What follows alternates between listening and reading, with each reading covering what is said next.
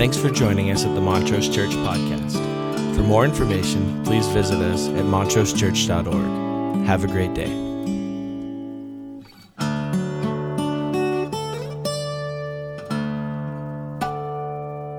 How are we doing?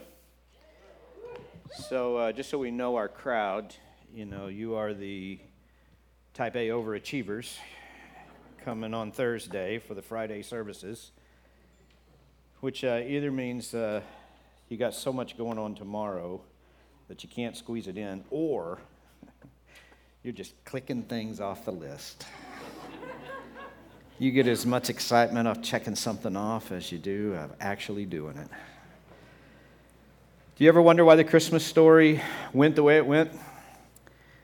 Why these people who had been anticipating, waiting, looking for, longing for the long anticipated, much awaited Messiah, how they missed it?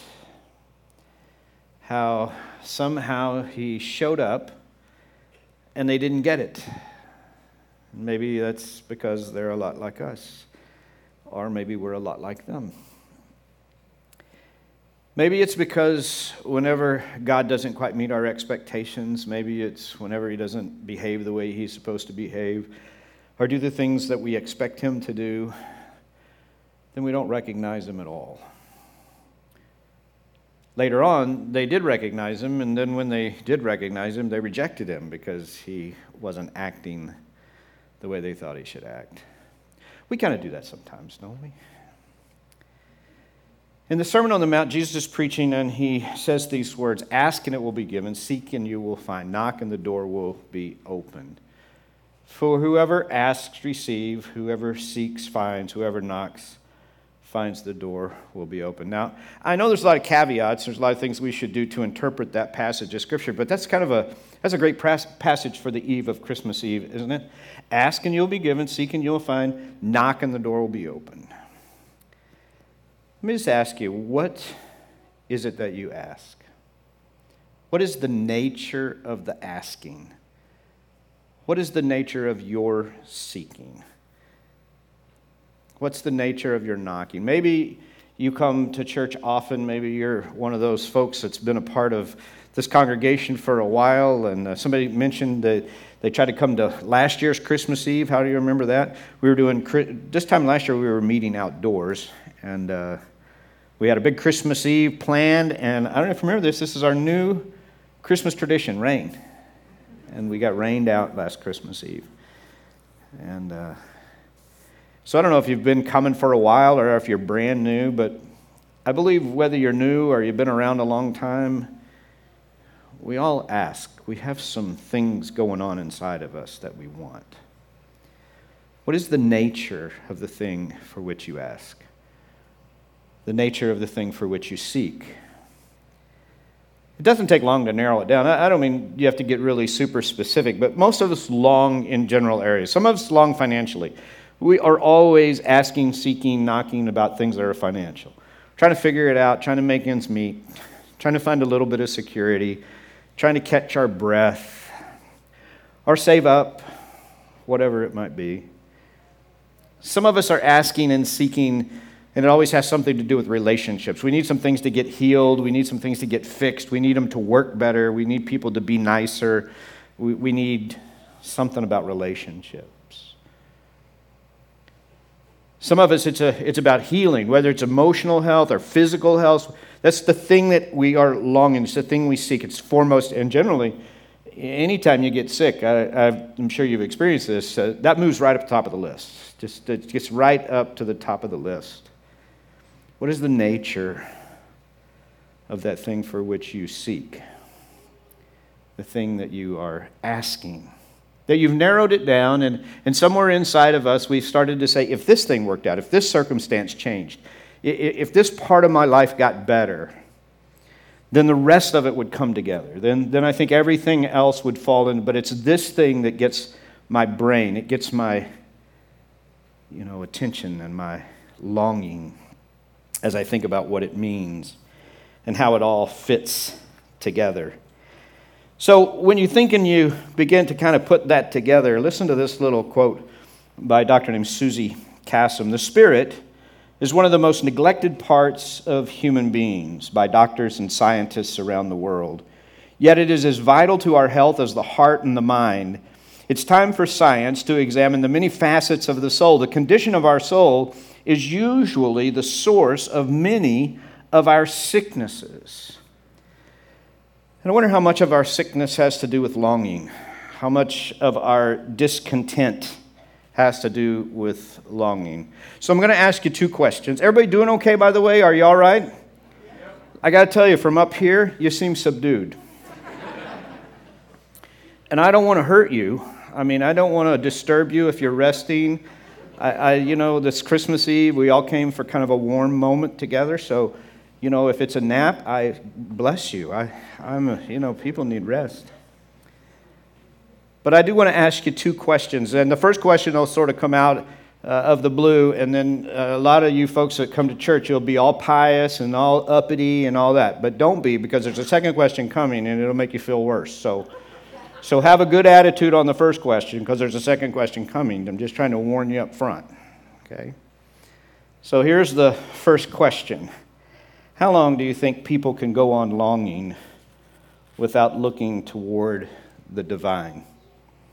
how long do you think people can go on longing without looking for the divine? I don't know about you, but I feel like we live in a culture that's full of longing. I feel like I hear it, I see it. It doesn't matter what I tune into, it doesn't matter if it's sports, entertainment, politics. There's this tremendous amount of longing. We're going to fix this. This is what we're after. This is what we're going for. This is what we need. We need more of this, we need less of that. We need some of this, we need some of that. It's a culture full of longing. In fact, what we're being told a lot of the times is if we'll just get into the activist side of things, if we'll just advocate for whatever it is we most believe in, whether it's the environment or our, racial equality or justice or whatever it is, that if we just got into all of that, then, then ultimately we could fix it. And how long is it that we go through this process of believing somehow that the longing can ever be satisfied without a divine source? That's a question where you shouldn't get too pious. Just kind of sit in that space for a little bit. John and Charles Wesley are two very important people from history. Uh, you could argue that they changed the course of human history. I think had a tremendous impact on it. They lived the entire 18th century, uh, born early in the 1700s and died late in the 1700s. Interestingly, Charles was the youngest of 18 children. John, his older brother, by a few years. And the two of them were raised in an Anglican home, a home of an Anglican priest. We're told that Susanna Wesley, uh, the mother of John and Charles and the other 16 children, spent an hour a day with each child, nurturing them in her own love and affection, but also in the graces and in the teaching of the word. So we're talking about some kids who are really sort of, you know, they grew up in the belief system dad a priest, mom nurturing them daily. The two kids grew up to uh, kind of follow in the footsteps of their father. They, they became, you know, really great theologians. They both attended Oxford and then graduated from Oxford, ultimately came back to teach at Oxford. So here were two young men teaching the theology of the church teaching about God. They knew a lot about God, a lot about what God was doing in the world, a lot about what the Bible said about God. But Charles and John were very unique. And the two of them discussed often and wrote often about their discontent, about how they never felt like they were getting what they were supposed to be getting, like something wasn't working for them in this belief system, this religious thing that they were a part of. They became missionaries, left their teaching jobs, came to America, Savannah, Georgia, decided that maybe if they evangelized the Native Americans, it would make them feel like they were accomplishing something, that maybe God was meeting their needs in that deeper space in their journey and in their life. Uh, their missionary journey was a dismal failure. They arrived back in London and in the year 1738, they began to really search. And they fell in with a group of people called the Moravians. And the Moravians were known as great mystics. They were kind of the, you know, the big uh, charismatic worshipers of their day. And John and Charles, as they kind of got involved with the Moravians, they started to see this kind of something going on in them that they had never personally experienced. And in that year, 1738, as they both sought and prayed, they each came to a moment where they sensed the presence of God in their heart. John would later write, As I sat, I felt my heart strangely warmed for the first time in my life. 40 years into his Christian experience, for the first time, he felt like something happened to him. Charles, in that same year, had a similar experience. It was in 1738, in about November, that Charles really felt for the first time that he experienced the presence of God, that all of this stuff that had happened before finally started to make some sense to him as he had a personal experience with Jesus Christ. And so he sat down and he tried to capture in words what had happened to him. He wrote these words, you already sang them tonight. Hark the herald angels sing, Glory to the newborn King, peace on earth and mercy mild, God and sinners reconciled. Joyful, all you nations rise. Join the triumph of the skies. With angelic hosts proclaim Christ is born in Bethlehem. Veiled in flesh, the Godhead see, hell incarnate deity, pleased with us in flesh to dwell. Jesus, our Emmanuel. Emmanuel, God with us. Charles trying to capture for the first time this other thing, this thing other than religion. So the first question was how long can we go on longing before we turn to a divine source? But here's the second question How long can we go on being religious without encountering God? Without knowing Him? Without having something happen to us? Not just observance, not just knowledge in our head but something personal that speaks right into our heart and our journey in our life. This celebration, Christmas, Emmanuel, God with us. It's not about us coming someplace to find God. It's about God coming here to find us. It's about God coming to find you, your journey, your life, your story, your stuff, your longing, the thing for which you ask, the thing for which you seek, the thing for which you knock. Whether you think about it at church or you think about it somewhere else, we all seek. We're longing for something. And the message of Christmas is that God's moving in there. That's where He's showing up.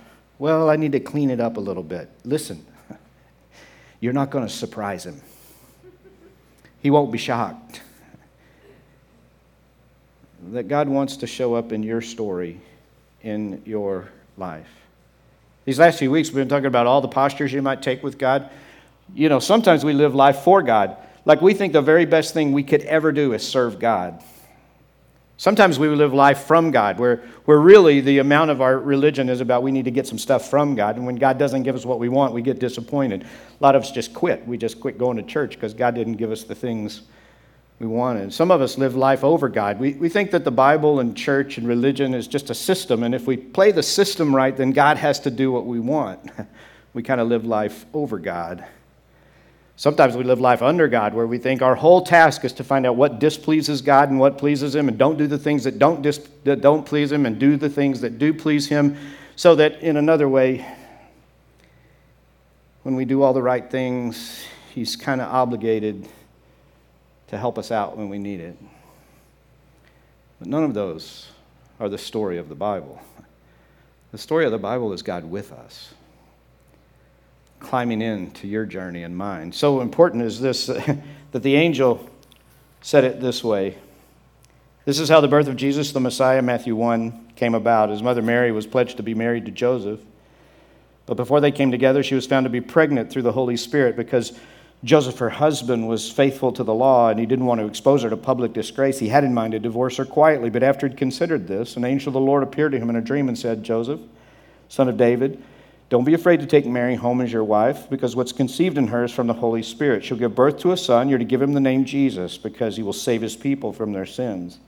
All this took place to fulfill what the Lord had said through the prophet The virgin will conceive and give birth to a son and you will call him Emmanuel, which means God with us. I think sometimes when we enter into this Christmas season, In fact, uh, this isn't part of the sermon, so. And tomorrow, you know, we'll do one of those online things where I can't really talk about this, so. That's another reason you come to the first service in a series, is because none of us really have a plan yet. We're still working it out. But I kind of had one of those days, you know, where absolutely everything went wrong today. Absolutely. I mean, like comically, except it wasn't funny. Have you had those days where you go, if this wasn't happening to me, I would laugh, but it's just happening to me and it's not funny at all. Not at all.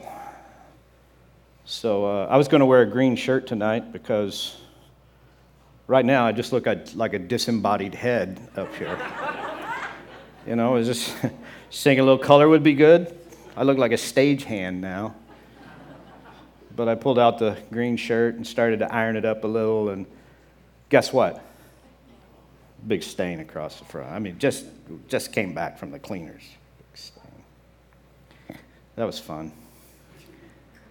So then I threw a little fit and threw it in the sink and went and got the black sweater and thought I better iron and see what I can do. So I leaned on the ironing board, which in our house is a very old house and it folds out of the wall and the ironing board collapsed. I mean, collapsed, like on the floor, collapsed. The iron fell on top of my pants, which were laying on the floor. It wasn't an actual fire, but there was the smell of smoke. I'm not making this up. I think you think I'm embellishing this story. I am not embellishing the story. And I, as I was thinking, I was like, I am in no condition to go talk to a crowd of people about the love of God. And just kind of run it in my head. And then I think, you know what? That's exactly what this is about. It's about God with us. It's about God showing up on those days, in those places, in that, in that spot where your insides are just so anxious, so upset, so right on the verge of losing it. Because that's where I need God to show up. I need Him in those deep, deep places. Let me ask you this I don't know all the gymnastics we go through to meet the deep longing of our soul, but how often are you ever just quiet? How often do you just let God find you? Where you stop long enough and you're quiet long enough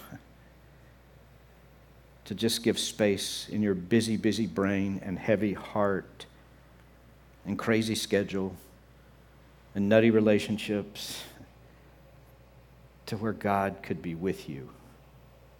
Not you figuring it all out, not your brain doing all sorts of gymnastics, not even convincing your heart or your mind or trying to muster up your faith. Just for five minutes, being a lost sheep and letting the shepherd come find you. A few years ago, Dan Rather, well, quite a few years ago, Dan Rather was interviewing Mother Teresa. Live interview. And he said to Mother Teresa, What is it that you are saying when you pray to God? And on live TV, she said, Oh, I don't say anything. And Dan Rather said, Oh, sure. well, what is it that God says to you whenever you're praying? And she said, He doesn't say anything to me. And clearly, on live TV, Dan Rather didn't know what to say next. He sort of skipped a beat, he sort of stumbled for his words, and she said, And if you don't understand that, I cannot explain it to you. I'll tell you what I want for Christmas. A new posture with God, one in which I just get quiet and I let Him come find me where I understand that I am a being that is full of longing. I want all kinds of things. I want them, you know, the older you get, I think sometimes the more mature your longings get. Is that, is that true? I think that's kind of true. Okay, maybe it's not true.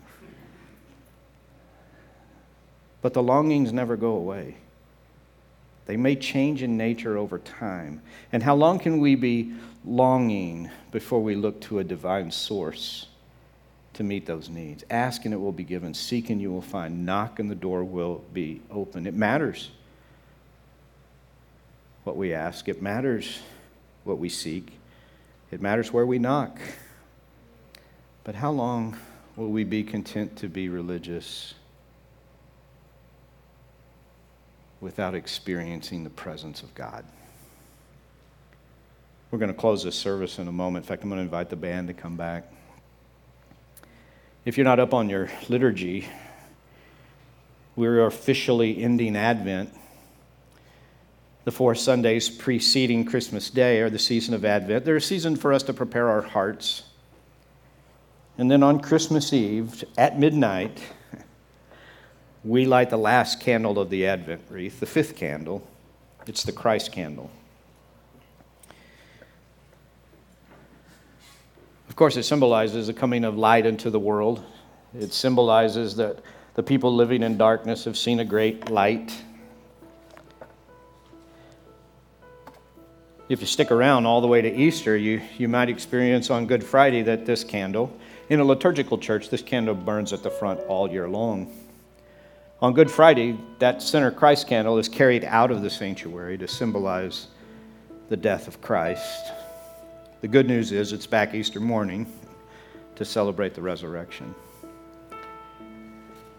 Traditionally, this candle lighting service dates back centuries. For centuries, Christians have been gathering on Christmas Eve or the eve of Christmas Eve, lighting the Christ candle, and then taking out a little candle,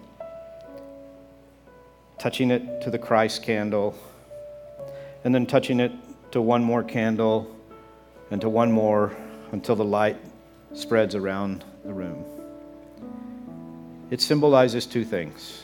Number one, it symbolizes that just a few people sharing the light can make a giant difference in a dark world. That can be true in your own home and in your own family. Just you sharing your light in these next few hours. And isn't it interesting? Sometimes Christmas is really hard to let your light shine, isn't it? Because people can be annoying. what better time to go out of this service and say, you know what? I'm not going on my own. I'm not going for God. I'm not going from God. I'm not going over God. I'm not going under God. But I'm going to invite God to come with me. And I'm going to invite Him to be with me. When I mix up the gravy and when people eat the dessert I was saving for myself. And I'm just going to let them be with me. The second thing it symbolizes is this if you're quiet and if you wait, the light will come to you, right to where you are. You don't have to move much, you don't have to know much, you don't have to think much. God loves you like that. For God so loved the world that he gave his only son to be close, to be with, to be with you in the places where you knock, in the places where you seek, in the places where you ask. Pray with me.